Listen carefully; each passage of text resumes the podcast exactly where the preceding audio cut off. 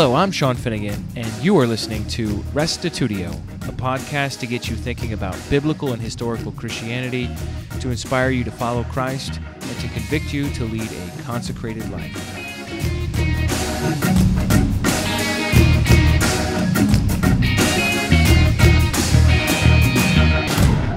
John McCabe has faithfully served God as a minister for 36 years.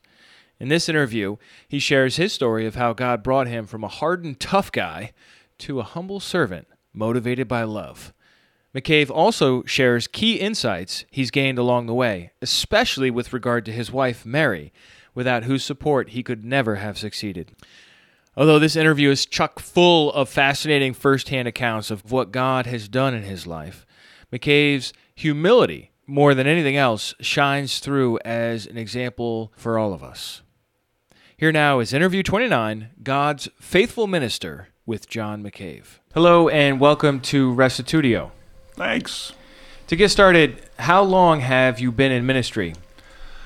Well, I was ordained 36 years ago, and I've been really since 1974. I've been teaching God's Word in my church and actually my home fellowship. That's where I started out. So that's a long time. Yeah, 36 years. that's no joke. Yeah, 36 years when I got ordained. That was in 1982. Wow. For those who don't know and are listening in, where, where are you located and what sorts of groups do you work with? Well, I'm located on Long Island. I live in Levittown, New York. I am the pastor there of uh, Christian Outreach Fellowships and uh, have home Bible fellowships all over Long Island. I have one in Rhode Island, one in, in Florida, and uh, hopefully more as time goes by. But uh, it's been a wonderful, unique thing to watch God really open up people's, puts them in our path, and open up their heart. And uh, it's just been a wonderful, really wonderful experience. And how long have you been in Long Island ministering? Since 1982, I've been there physically. Okay. Or, or yeah, 1982. Yeah. Wow. So you, you've been there for a long time. You've seen people grow up. You've seen people get married, people Yep. die, the whole gamut. Yeah. Over the course of your many years, what would you say to start off is the most significant of what God has given you? The most significant thing in my life that God has really given me to allow me to do the ministry is my wife. We were married in 1974. So we've been married now for uh, almost 43 years, coming this next month. She is the most significant thing. And the reason I say that is really because, you know, when we started out, we were both unbelievers we started going to fellowship together. You know, we got witness to. I told her that she had to show up. She had to come, otherwise she'd take a hike. She stuck with me then. She's always been much more spiritual and uh, faithful than I. Uh, she's been my bedrock in my whole life, but she has uh, faithfully followed my lead and uh, willingly and allowed me to go into the Way Corps and spiritual training that I received there. She followed me. She gave up an enormous amount. She thought it was just going to be for a short period of time. You know, she gave up the house, she gave up the, the white picket fence, the whole thought, so that we could go to this college together. And uh, again, she did better there than I did. But um, so we went for the three years, and then we thought, okay, we start our lives again and just go ahead and run a fellowship in our home and teach the Bible. I get regular job, but I was asked to have a much larger responsibility. I didn't think I could do it, but she was the one that encouraged me and said, you know, you can. God's working in you. You can do this. Let's let's come back to that in a second, but I, just want to ask about your wife because marriage is is a complicated matter, and within ministry, I mean, I haven't been in ministry nearly as long as you, but I have seen several times where the marriage fails because of whatever reason somebody cheated on somebody else or they couldn't get along and the the you know that that dynamic between the pastor and his wife is not what you just described here. What I heard you say that I found really significant was that she let you lead. hmm Is that what you said? Yeah. She lets you lead, and you know if you marry a competent woman, then she's going to be capable of leading. Oh, she's capable of leading. right, right. But if she doesn't let you lead, then it's Right. you've got a deadlock. well, yeah. I mean, we're both type A personalities. Both of us are well capable, and let's put it this way it's not always perfect. I mean, every marriage, you know, has its times. But the, the point is that I have always put her first. She selected me on her end, she's always told me, because she knew I'd, she would always be safe. And I have kept my oath in those things. And uh, she knows that I will. I've made plenty of mistakes, and she has let me know that I've made plenty of mistakes. you know, so don't let me paint the utopian point of view with this, but but no, the, the in the major spiritual markers, the places where great decisions had to be made, she has let me lead and choose, and she has chosen to follow willfully. You know, one of one of the major ones, Sean, was uh, when I was ordained. You know, I was. Uh, I knew God was working in me. I knew that something was special here. And I knew that this, the Lord sort of let me know that this day was coming. And then when I was invited to be ordained, I went and asked her permission. Because I wouldn't do it without her permission. I made an oath to her before God first. And I could not violate that oath with one, and I think that's what a lot of people's mistakes are. Yeah, I mean it's it's an interesting situation where on the one hand, of course, you don't want to idolize your wife and put her above God. But at the on the other hand, your first responsibility before God is your wife before ministering to other people or holding any kind of a position. Well, that's what it says in Timothy. So if you can't take care of your own home, husband of one wife, children in an order, you don't qualify to be a minister. Yeah. And I've, definitely seen that happen where a minister works so hard, work themselves to the bone, trying to uh, run this Bible study and, and do this class and do this children's program over here. But they and don't then, take care of their own home. and then their wife leaves or the, the marriage is a disaster. And, that, and, for, and my in my own my own experience, that's a real challenge to find that to Well- find that balance. And, and I and I have said to my wife multiple times, I mean, look, if it gets to be too much for you, Mm-hmm. you let me know. Yeah. There is a sacrifice involved. And when I asked my wife, I, I told her, I said, you know, the dreams that I've, the things that I told you that I would give you, I can't, I can't promise that that'll ever happen. Like I said, she's always been, you know, just as committed to God, if not more so than I. But it's her permission that allowed me to do it. Yet I have always realized and not always practiced it perfectly. Believe me, I've I've made many mistakes, especially in the young part of our marriage, where I didn't put her first. I didn't take care of my first oath. And each oath is, has to be paid for God. God doesn't require a man to break one oath in order to keep another. I, I don't believe in balance, like you were talking about, keeping a balance. No, th- these are responsibilities that are added to.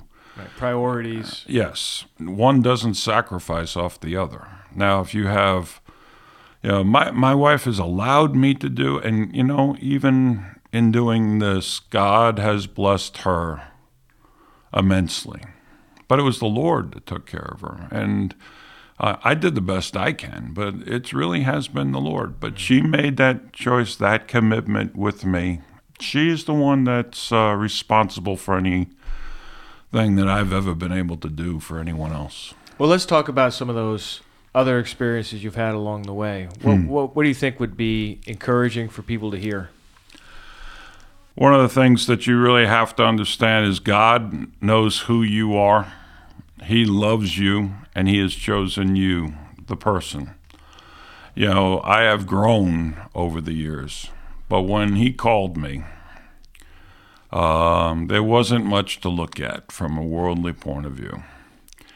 Didn't know how to read, uh, didn't really have any grace as far as socially. Uh, but God called, and all I cared to do once I got to know Him was tell other people about Him. I had a deep hunger, no, not really great ability, but a great desire and a deep hunger to tell others about Him. You know, I've always failed. I have failed miserably, day in and day out, week after week, year after year, with many of the things I mean all Christians struggle with their their flesh, their their abilities, their inabilities, whatever. I mean, I don't I don't have any real uh, desire to knock myself down, but I but I realize who I am. And I have great dreams. I know what the Bible says can be done. I really I really know what is possible when I read the scriptures. And yet I've seen glimpses of it through the years, but never the consistency that I know that's available in Scripture. And I am sure almost every God fearing Christian man and woman feels the same way. But the thing that has given me great strength is to know that God knew who I was when He called me. Therefore, I give Him my 100% best Right. today. I give him my 100%, the best I can be, the best I can do. And and if that's only 20% of what somebody else, you know, they could do 80% more than I I still gave him my 100. Right. And he accepts it. Yeah, so you don't worry about comparing yourself to others. You're No. worried about instead doing what, what I God's called you to do. Keep my eyes on the Lord and do my best for him. All right, let's let's talk about some of these glimpses you've had over the years. Hmm. Can you can you think of a specific incident where you really saw God at work? When I started running a fellowship in my home, I had this great desire to do it. And like I said to you before, I really didn't know how to read. I was probably at a first, second grade reading level at that time in my life. I just made this commitment to teach, and my wife was there. And uh, a gentleman by the name of Bob Matadomini came to my house, and he was going to teach me how to do a fellowship. And I just reconnected with him not too long ago.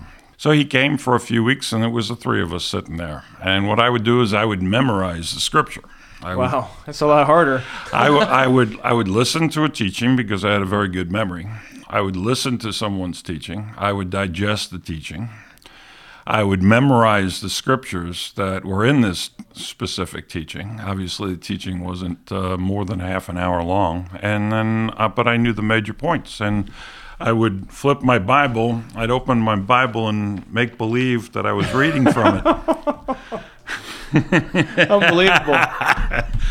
you know, and my wife made this commitment, and she went door to door to everyone in our town. We marked it off on the map, every single address. And she personally knocked on every door and asked people to come. It's probably about 70,000 people in that town. Wow. That's a lot of And- doors. Nobody, and really nobody came until we had uh, two ladies, two lesbian ladies that wanted to come, and, and we had them in our fellowship. And again, I was sitting there with Mary after Bob left, and it was she and I, and we did this twice a week, and nobody came for a year. Wow. And then my wife joined the bowling league. So one night a week, she would leave to go bowling, and I would sit there and I would teach the walls because I made a commitment to God. And then after those two lesbian ladies came, and they came for a long time, and we got to share the word with them. And then they figured out that God wasn't real happy with their lifestyle Right. and they left. you know, I wasn't going to make it a point. I just let the scripture play out and they read it for themselves and they decided to leave. But we just continued. And then one day, this gentleman by the name of John Paul Estremo, he showed up. And uh, he's a fabulous believer. And uh, I haven't seen him since. But um, he had friends and connections. And then all of a sudden, other people that we would meet would start to come. So then I had, in a very short period of time, I had over 25 or 30 people in my living room, which is a one bedroom wow. back of the house. So I had people sitting on the bathtub, the toilet bowl, the hallway, all throughout the living room on the floor, and uh, into the kitchen and anywhere else we could put them. And we would teach. And we would teach the word. And from that fellowship, you know, this is all before I went into the Way Corps and the training thing. I'd come home from work and get cleaned up, you know, memorize my teaching. You know, been working it all the time. I'd listen to it on a cassette tape in the car, and I would memorize these things, and had uh, quite a few scriptures memorized, and uh, then I would teach twice a week. So let's go back to this preaching to the wall business. What what was that all about? Was that about? You said you had made a commitment. I What was told- that? What yeah, was that commitment? uh, my commitment was I, I told I had it on my heart to teach His Word, and I knew I wasn't, you know, I was faking reading, right. but I was determined to be able to be of help to God in this. And I really believe from reading scripture that once a man made a commitment to God to do something, that it would be done no matter what the circumstances, whether you seem like you were failing or succeeding, had nothing to do with whether you did it or not. Yeah, I remember reading in uh, the prophet Isaiah, God told him to go out, you know, and, and, and preach to these people, and yet God told him nobody's, Nobody's going to listen. listen. Nobody's going to, but God asked him to do it, and he faithfully executed it for over 40 years. wow. So for you, it was a matter of commitment, faith, perseverance, and then eventually, not right away, but eventually, people It's- showed up. They started to show up, but you know what? When you're doing it for a year or so and nobody shows, you're going to find out whether you got the guts to keep going on because it may be that nobody will ever show. Mm-hmm. You know, you're tested in that, and I was tested in that many times. But if no one else heard, the walls would hear. But my wife, she always stuck with me. Yeah. I mean, like I said, until she, you got the bowling, uh, she loved the bowl, and uh, so I said, "Go ahead, you got to do this," because we did it on Tuesdays and Thursday nights, if I remember, and it was Thursday night that they did the bowling league. So I said, "You know, the season's only so long, so go ahead, enjoy." And uh, nothing wrong with that, but I still maintained. I did it because I loved God, because I knew He loved me. I just knew he loved me. I watched him answer prayers, Sean, that uh, just curled my toes. And we're not talking about major healing. Just he proved himself to me. It was a lot like that for myself when it came to coming to a knowledge of the truth, because I really was hard-hearted. I really did not believe that there was a God. You know, I had delved into. I was a really good heathen and I had delved into. I was raised a Catholic. I always loved God as a little kid, and then I realized how just corrupt. And I talked to the nun, and they tell me one thing. Talk to the priest, they tell me another. One one person tell me I'm going to hell, and the other person would tell me, "No, that's okay. Don't worry about it."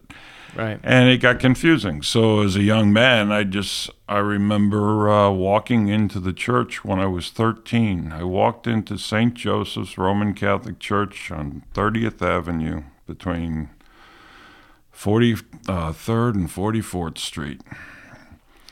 I walked down to the sanctuary in this big, you know, you can picture one of those like big, long runways, you know, Yeah.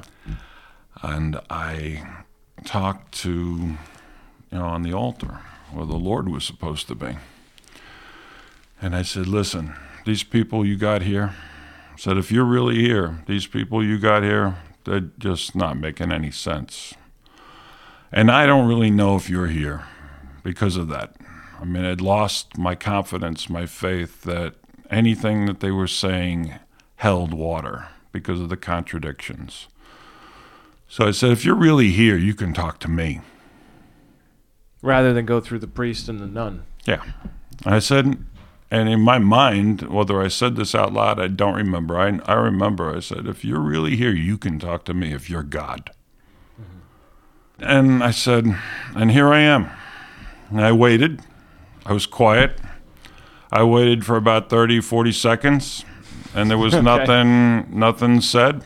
So I said, the last thing I remember saying, the last thing I remember saying, and, I, and it's as vivid as the day I said it. Said, okay, obviously you're not here. You know where I am. If you're out there, you know where I am. I would love to know you. But until that day, we're done. And I walked out. I never went back to church. Like I said, I became a really good heathen. And um, the day that that changed was I had started to get into the scriptures. It was probably 1971. I had started to learn the scriptures. I started to learn about the things of God, and um, I remember asking my brother to teach me how to speak in tongues because I really wanted to manifest the Spirit.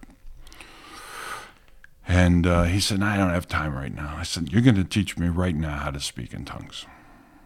So he came over because I was the big brother, he was the little brother. He came over, he taught me, gave me like a three minute lesson on uh, what it was all, because I knew a little bit about it. But he, so he gave me a three minute lesson, half heartedly, and then uh, led me into, into tongues. And so I spoke in tongues, and, and I was like, it was like, whoa, you know, this was like an unbelievable moment and he left because he was he was trying he just ran out the door because he was late for a date.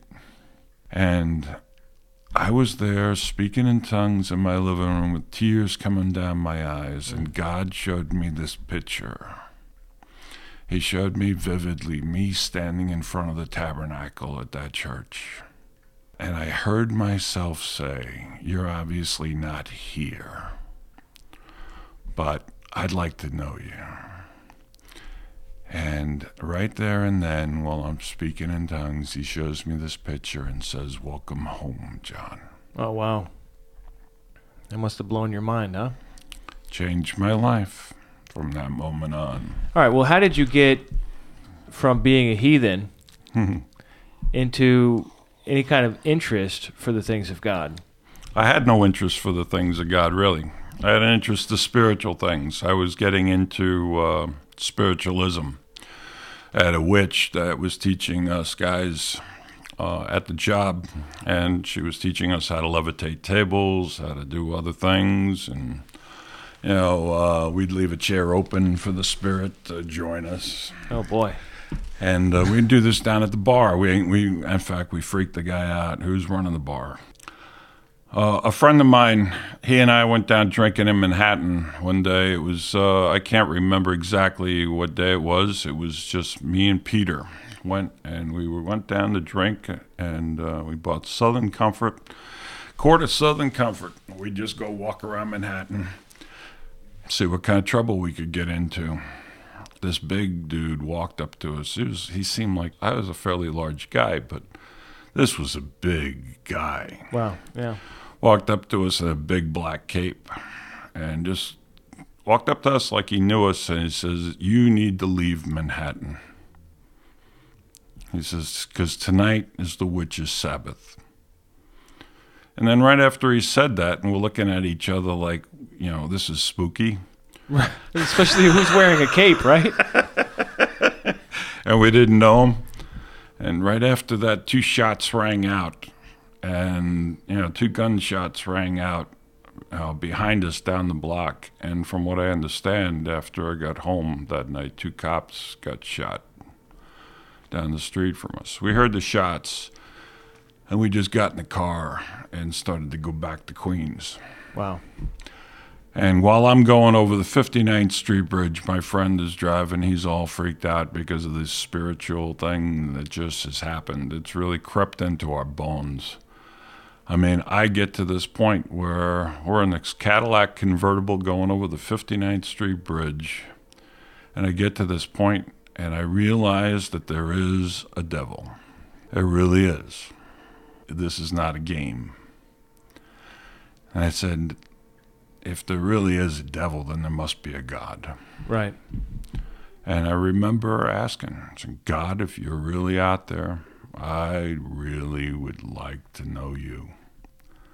Because I didn't want to go down the road with this other thing, which I was on my way. Right. You were interested in it, though. Well, spiritual things, yeah. But again, uh, the religion that I grew up in didn't seem to be, didn't have any word. It had people that contradicted one another. It had rules and regulations that didn't make any sense to me. It had a lot of liturgy. I mean, back then, the, the mass that I would go to was in Latin. You, you couldn't even understand Oh, what yeah. was going on at the time. That wasn't changed yet. So, and then when the nuns and the priests couldn't answer simple questions the same way. I remember once I said, you know, is it a sin to kiss the girl? And the one said, you know, the nun says you're going to hell. And the priest said, nah, sure, it's fine. God, God's made us to enjoy each other. He said, you just want, don't want to take it too far. So I'm go either going to hell or it's okay. Right. You know, and this is all on the same day I asked the question. So to me, there was no authority. It was just make it up as you go along and be there because you belong. And I wasn't, at 13 years old, I was not putting up with that. So how did you get from driving over that bridge on the way back to Queens to Again, I didn't do anything. I, I yelled out the prayer with my heart. And it was a week later that my brother, Kevin McCabe, he brought to me, he started t- telling me about God. My brother and I didn't get along real well. And I didn't like, I thought he was out of his mind. We were both two different people, and uh, we just didn't, we weren't real close, let's put it that way, to make it to, to make it light. Um, he started teaching me, telling me about Jesus and stuff, and I beat him up and left him. You know, I just beat the heck out of him that day. And then uh, he tried again a little bit later. And then my mother got into this, and she started telling me. I went to check out what they were into. and what was your head going into that situation? Oh, my head was totally into I'm protecting my mother mode. I wanted to know who these creeps were. Who are these were- con men? Yeah, exactly. After her money? Exactly. What do they want? Yeah. So I went up there. I banged on the door as hard as I could. She asked me to drive her to the fellowship in Corona, Queens. I banged on the door, shook the whole wall. And then this guy, Jeff Walsh was his name, just one of the great gifts of God in my life. Jeff, uh, tall man, slender. He opened the door with a pink satin cowboy shirt. My God, that was not what you wanted to see back in the 70s. You know? And I said to him, Are you the SOB that's teaching the Bible to my mother? I mean, those are the words that came out of my mouth after he opened up the door. And he says, You must be John. Come on in. we've, we've heard about you. and they they loved me. I'll tell you this, Sean. Uh, I heard the teaching that night, not because I wanted to. I, I stuck there to find out what the heck my mother was into. right. I heard the teaching that, that night, and I thought, well, that makes sense, but who cares?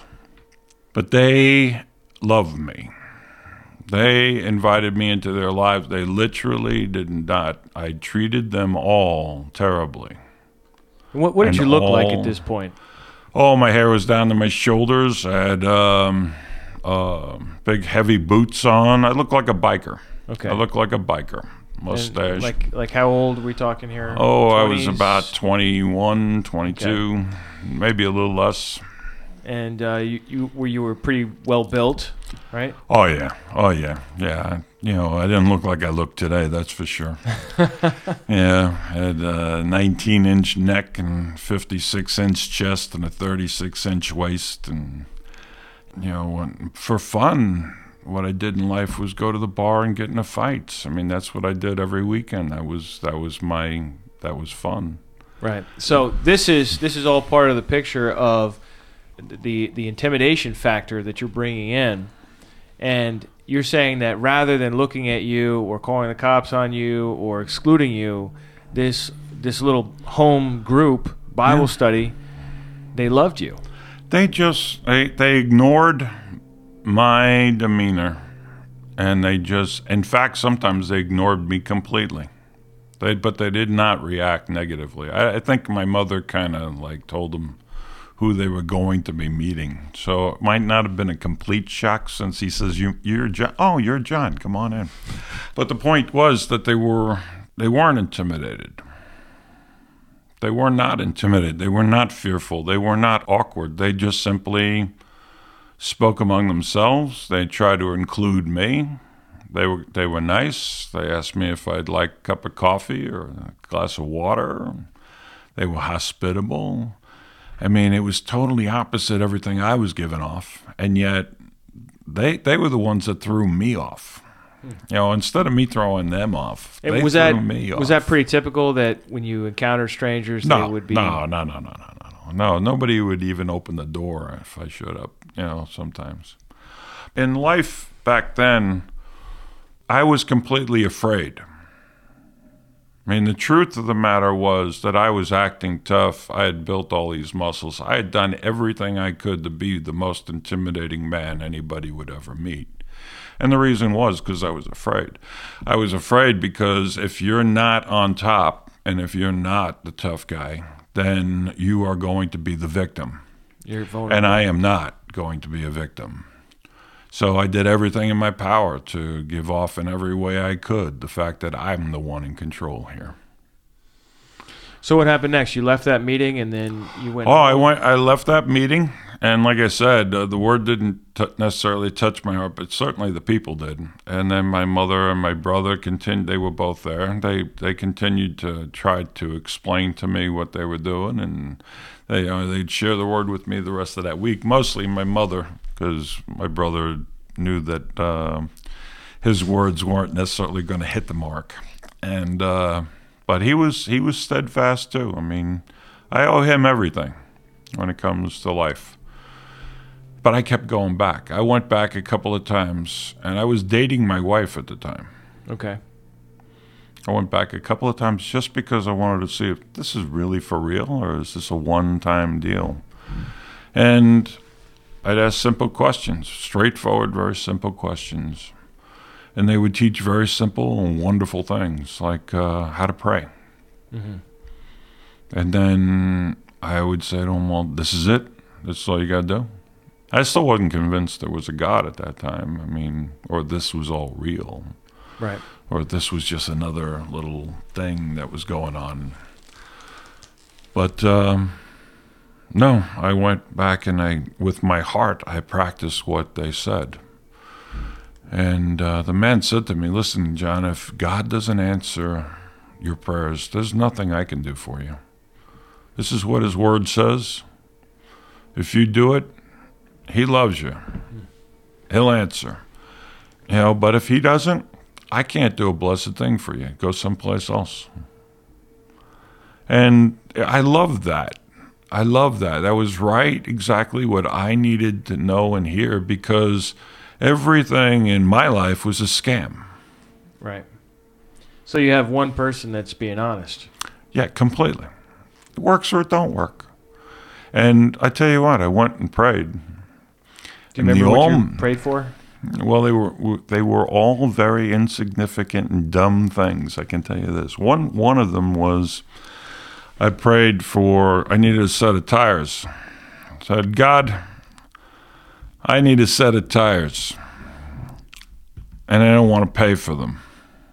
Something like that. Something really stupid. I mean, this was like God test. You know what I mean? Right. And I prayed honestly, thinking that I am testing the scriptures.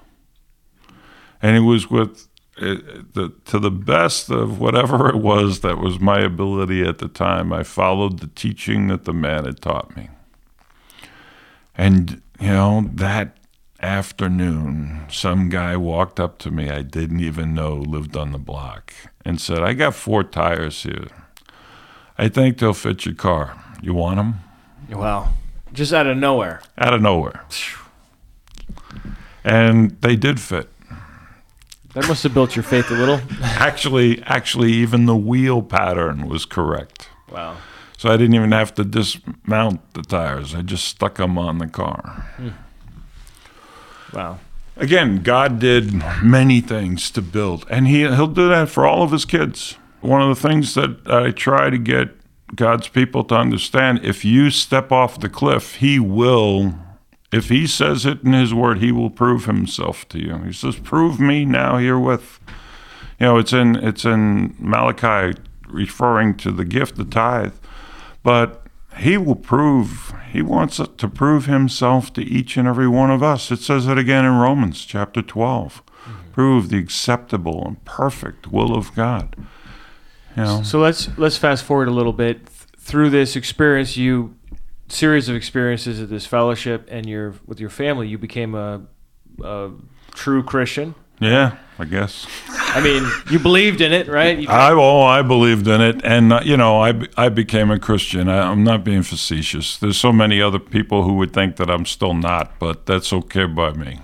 so so you got you got through that, and you after that you were doing the uh, fellowships in your house. Yes. After that, you go off to Bible college. Yeah.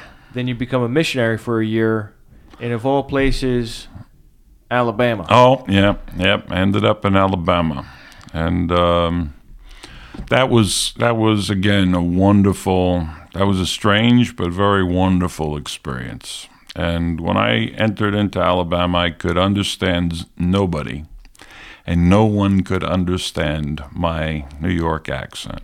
So Queens versus Alabama, Birmingham, Birmingham, Birmingham or however you say that. and this was in 1979. The Alabama state flag flies over Old Glory on the state capitol. They sign off the TV at night, not with the Star Spangled Banner, but with Dixie. wow. And it's a different world. And it was fun. It was just so fun. And um, I bet you saw some racism down there too. Yeah, I mean, again, it was different world back then. It was just coming off the people that I had a fellowship in Selma, Alabama, the Johnsons, and just absolutely wonderful people, Sam and Thomasina Johnson, and they, uh, Thomasina and Sam were young kids when Martin Luther King and the rest they were getting beaten on that bridge Wow. and uh, that that's uh, awesome. You want to talk about love and racism and all the rest, and so they had they had a fellowship there. I can't remember exactly when it was, but they were so loving to Mary and I because we had our first child, and Mary had, and I had you know her family was gone. We were alone, just the two of us, and you know, brand new mom didn't know what to do. Thomasina just took her in. I sent her to Selma. Thomasina just took her in, showed her, took care of her, helped her, because she really had a hard time with that birth. I went down there to teach a fellowship. Wait, so you're, are you saying your son Michael was born in Alabama? Yeah, he was born in Alabama. I knew there was something about him. Yeah, no, Mike was That's born in uh, in Alabama. In your experiences down there in Alabama, you had more of these glimpses of ministry success where, where God's really at work. Yeah. Well, let me go back to Sam and Thomasina and Selma. because they, they wanted me to come to their fellowship. And obviously, I wanted to go. I, I was the coordinator, but it was a long ways away, Selma.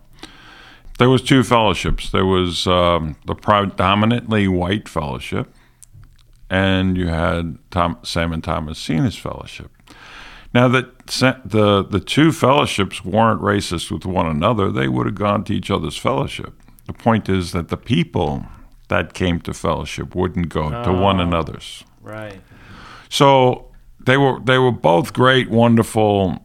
Uh, the two fellowships that I had, one with the white coordinator, one with uh, the top, you know, the Johnsons w- was the black coordinator. As far as his race was concerned, but the it was the people in the cities that wouldn't go or mix that would come to fellowship. So anyhow, the Johnsons invited me to come to theirs, and I'm obviously a white guy and they treated me like royalty, the Johnsons, and they they just the most loving people I knew back then. They didn't tell the folks that were coming to their house, the fifteen or so people, that the minister is white. Oh boy. This was fun, and I walk up like nothing's going on, you know. And plus, I really didn't know that it was this bad. Right. You know, but I just walk up, give everybody a kiss, a handshake, and a woman just yelled out, He kissed me. Yeah, I just kissed her on the cheek. Why would that be a big deal? Oh, it was a big deal. Was she And mad or she happy? She wasn't happy, Oh. and she was shocked and not happy. And uh, I just did like I didn't even hear her, and I just walked to the next one, greeted them, walked to the next one, greeted them, and they all sat down, and I taught on the love of God. And you could hear a pin drop. You could hmm. taste the distrust. You know, they were just like I was when I went to fellowship Right. just from a different point of view. But Sam and Thomasina just just just like Jeff Walsh had dealt with me. It was like almost a mirror.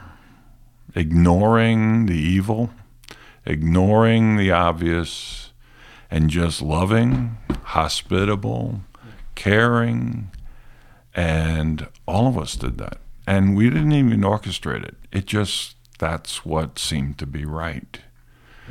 And uh, it changed. At the end of the day, God's word cut through. You know, the whole thing changed. People's lives were changed in a night. It was it was a remarkable and wonderful thing. And then I got a huge education because you know me, I grew up in New York City, 50s and 60s. I had no no taste, no understanding of those kinds of things that had gone on, and they were just 10 years before. Right. You know, I mean, this was these were all adults. I mean, Sam was a, a Vietnam veteran. I mean, these were all adult individuals. They had all lived through it, tasted it, felt it, and this was brand new. And just because I had some kid, and I was a kid, I mean, if I was 25, I was a lot. You know, 25, 26, probably 26, maybe 27, it's still a kid. Right. And uh, so I'm younger than them all. I got zero experience in any of this. I have zero understanding, really, of their pain. And Sam and Thomasina really orchestrated the whole thing. And all I did was love them the way I was loved and try to not step on too many toes, you know, and not make stupid mistakes. Let's put it that way. And then I just taught the Bible. I just taught the Bible. It was it was just remarkable. So when I got there in, Alabama, I had a, a small work, and when I left, the work was probably five times larger than when I got there three years before. Three years, huh? That must have been pretty satisfying. It was wonderful, and it was a family, and I was really sorry I had to leave because then they were sending me to Brooklyn. Well, wait, was that a good thing or a bad thing? Well, it wasn't really. a- You're a New York guy. Yeah, I really didn't want to necessarily go back. Let's put Oh, that way. really? I never would have went back to New York on my own. Wow. Yeah. So everything about it, I mean, God proved his his word again. And so many people were changed and lives were changed. And you, you saw great and wonderful things happening. It was a really wonderful thing. It was a privilege, a real privilege. And like I said, without, uh, you know, just to bring this back around, if I didn't have that woman next to me, none of it would have happened. Just very grateful and thankful. What would you say to a young minister starting out at, as advice or mistakes to avoid going into ministry? I never, Sean, in my entire life, including today, I have never sought ministry. I have never sought to do the job. I have never considered it a career. And that's my advice. It's not a career. It's not. It's something that God works within an individual. He asks them to do something. You don't know how long it'll be or how short it'll be. It's all up to the Lord. I mean, I suggest that every single man be a God fearing Christian and ask the Lord, what should I do? But I would not seek the ministry itself as a job. If you have the privilege of serving that way and God works it in your heart, praise the Lord. I mean, I went into the Bible college, the Way Corps, to learn the scriptures, to go back home and to run a fellowship, knowing a little bit more than I knew before. That's that was what I went there for. Um, everything since has been the Lord, and I am still shocked.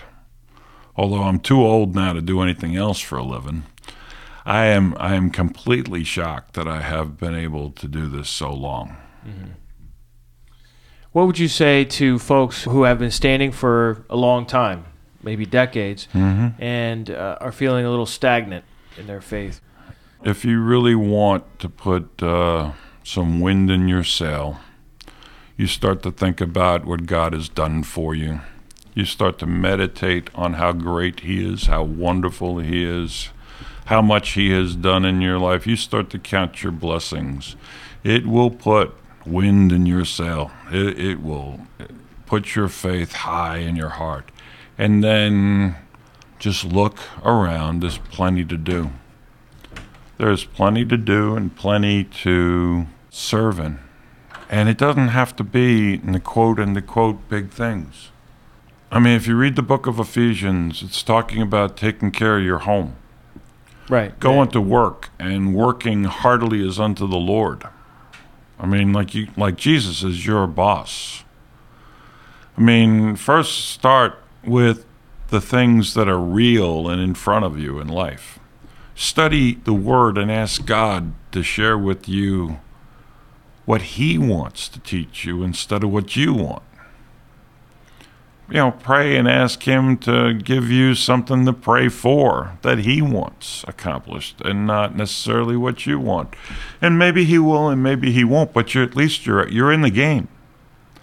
You know, you're in the arena there's no such thing as age with the Lord. I mean, I didn't know how to read, and I was 20 something when I started, and I'm 65 today, and I'm just in, in the arena. I'm just asking him what's next.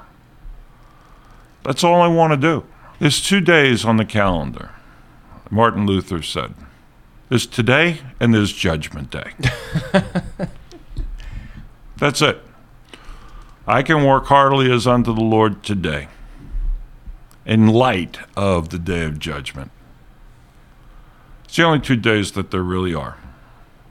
All right. Well, well, anything else you would like to say in general, or I mean? Well, I just want to encourage God's people, Sean, and, study His Word.